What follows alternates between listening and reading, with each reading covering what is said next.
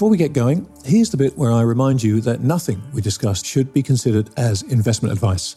This conversation is for informational and hopefully entertainment purposes only. So, while we hope you find it both informative and entertaining, please do your own research or speak to a financial advisor before putting a dime of your money into these crazy markets.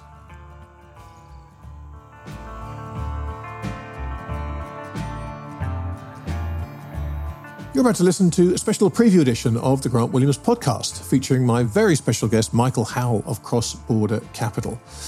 The subject at hand is liquidity, which is um, more and more, I think, being understood as one of the primary driving forces of markets uh, of every kind. Every just about every risk asset on the planet is dependent upon liquidity, and nobody does a better job of Michael and his firm Crossborder Capital in understanding liquidity and communicating it effectively so that people have a sense of where it is, how it's changing, and what that might mean for risk assets. So it seemed a perfect time to have a chat with Michael and get an update on the world of liquidity. Every episode of the Grant Williams podcast, including the Endgame, the Super Terrific Happy Hour, the Narrative Game, This Week in Doom, and Shifts Happen, are available to Copper and Silver Tier subscribers at my website, grant-williams.com. Copper Tier subscribers get access to all the podcasts, while members of the Silver Tier get both the podcasts and my monthly newsletter, Things That Make You Go Hmmm. So, if you enjoy what you hear on the show and you'd like more high quality content like it, then please do make your way over to grant-williams.com and join our exciting community today. And now, on with the show.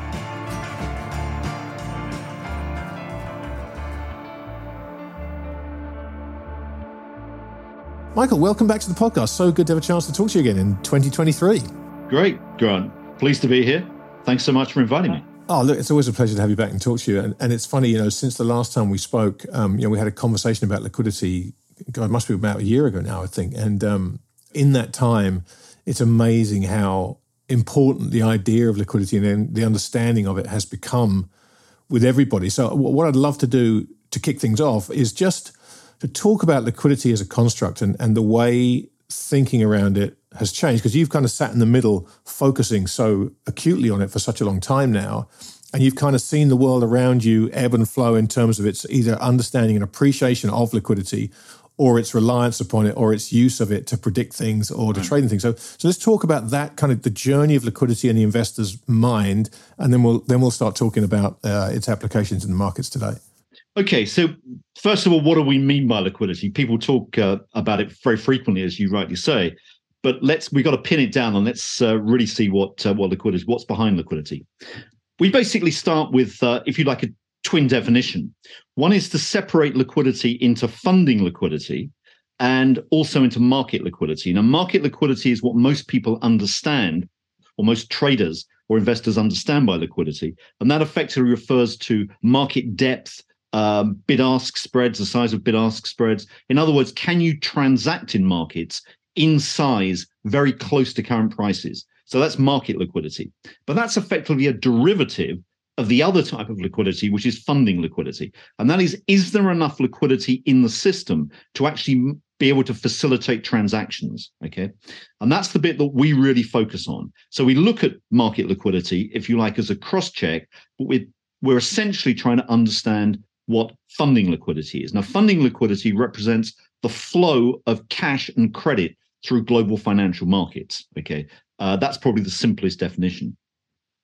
Another way to think about that, which I think is increasingly relevant in a world where there's lots of debt, is to try and think of it more in terms of balance sheet capacity.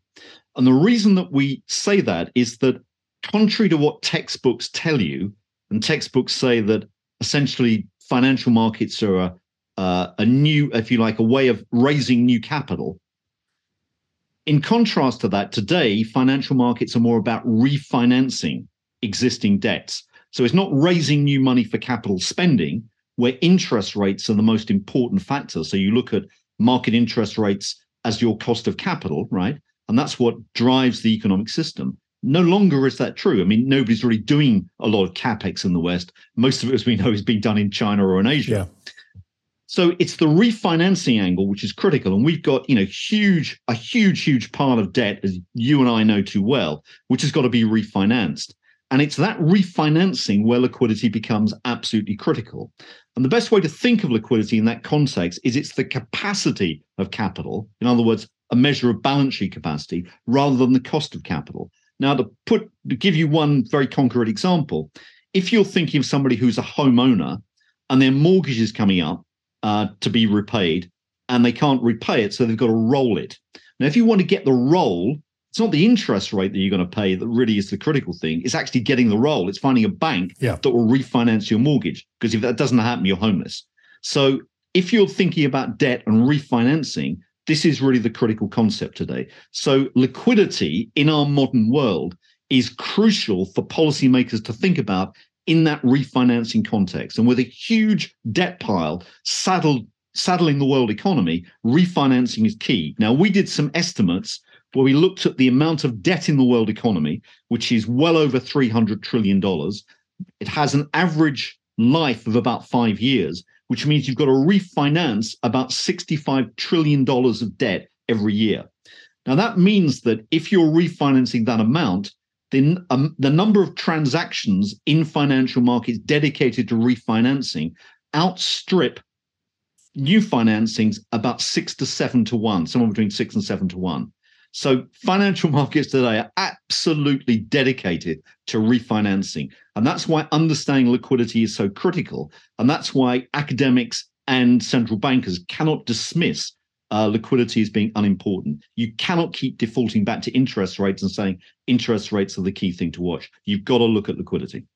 Yes, this is so interesting because you know what that effectively means is that this need for refinancing ultimately has to crowd out new debt you know, because it, as you say, it's it's vital that you roll this debt over. And, and, we've all seen the stats on the number of zombie companies in the S and P 500, etc. And if it dwarfs the new debt creation by seven to one, that's a huge problem because it's it's not as though you can withdraw liquidity if you're a central bank at this point. You have to keep markets liquid. So as you've watched interest rates go from you know zero effectively to let's call it four and a half, five percent, many people, myself included didn't think we had a prayer of getting to that point without something breaking. We're there, and all the talk out of the Fed is that you know we're going to be higher for longer. We're going to stop, but we're going to keep rates up here. What does that do to liquidity? Because obviously the the cost of uh, carry of this debt now is massively higher. You've got an enormous need for companies to refinance, as you said, so that that's going to suck out a lot of that liquidity. How do those two sides come together and form a marketplace? What happens to new capital required and existing debt that needs to be rolled over, but the rates are punitive? Yeah, I think you've you've you've nailed it. I mean, it, essentially, what this debt problem is doing is crowding out the potential for new capital. But if you think about uh, something we're all very familiar with, which is debt to GDP ratios uh, for different economies, what we know is they're on upward trend. Uh, it's very, very difficult to contain these things. And you know whether it's the fact that uh, the growth in the world economy is sluggish, so the GDP uh, factor is slow, or it's the fact that debt accumulates because either interest payments are rolled up the whole time. So in other words, you can't, uh, you simply can't afford the interest bill, so you borrow more debt to pay the interest bill, which we know is happening more and more, uh, and even happening to to governments. Let's be clear. So what you've got is an escalating debt to GDP ratio, um, and that's going to get worse if interest rates go up more.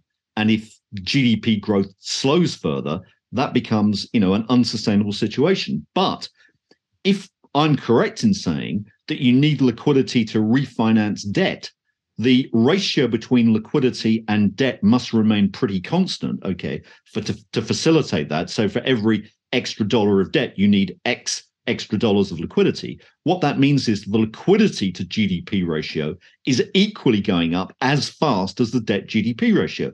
Now, what we know is that that liquidity spills out into asset markets or potentially actually also could spill out into the real economy and fuel high street inflation. But ultimately, what our experience of the last 20 years is that most of that liquidity goes back into asset markets. So effectively, what you've got is a kind of paradox here: is that the more you, the more debt you take on, the more you're inflating asset markets at the same time. But it's becoming a, a sort of a more wobbly and wobbly situation. And one of the things that you know we often say, and in actual fact, it was a sort of centerpiece of a book I wrote uh, three or four years ago called Capital Wars. Uh, the theme of that book was to say, as the financial world gets bigger, it becomes more and more volatile. And that's effectively what we're seeing. Most of the financial crises that we've witnessed, witnessed in the last 20 years have been refinancing crises. Yeah. And those refinancing crises often spill over into the real economies as well. So, in actual fact, it's the financial markets that are increasingly driving real economies and not vice versa. Well, let's talk a little bit about the way liquidity, in air quotes, finds its way into the system. Because I think everybody's heard people talking about the Fed injecting liquidity, you know, through the various open market operations and stuff. But talk a little bit, if you can, for people that don't quite understand how the Fed and the other central banks add liquidity, you know, funding liquidity to markets, and where the weak points in that might be in the environment that we're talking about now. Okay, let me step back. There's principally two main conduits, if you like, of liquidity getting into the system. One is that the central banks will essentially expand their balance sheets. So they're giving uh, or making available potentially more funding or more reserves uh, into financial markets. And that makes it easier for credit providers to essentially supply liquidity uh, more broadly within the financial system. Equally, what you could find is that uh, those credit providers, without necessarily having the impetus of central banks, through financial innovation or maybe even taking greater risks, could themselves expand credit. Okay. And it's those two, if you like, those two moving parts are really the things to understand. Now, what maybe has changed in the course of well, maybe the last 10 years to take one uh, one period as an example, is that prior to the global financial crisis, it was the innovation and the deregulation aspect, not the central banks, that were really driving the liquidity boom or bubble. Okay. And in actual fact, to be truthful, the central banks notably. The full conversation is available to subscribers to the copper and silver tiers of my website, grant-williams.com. Nothing we discussed should be considered as investment advice. This conversation is for informational and hopefully entertainment purposes only. So, while we hope you find it both informative and entertaining, please do your own research or speak to a financial advisor before putting a dime of your money into these crazy markets.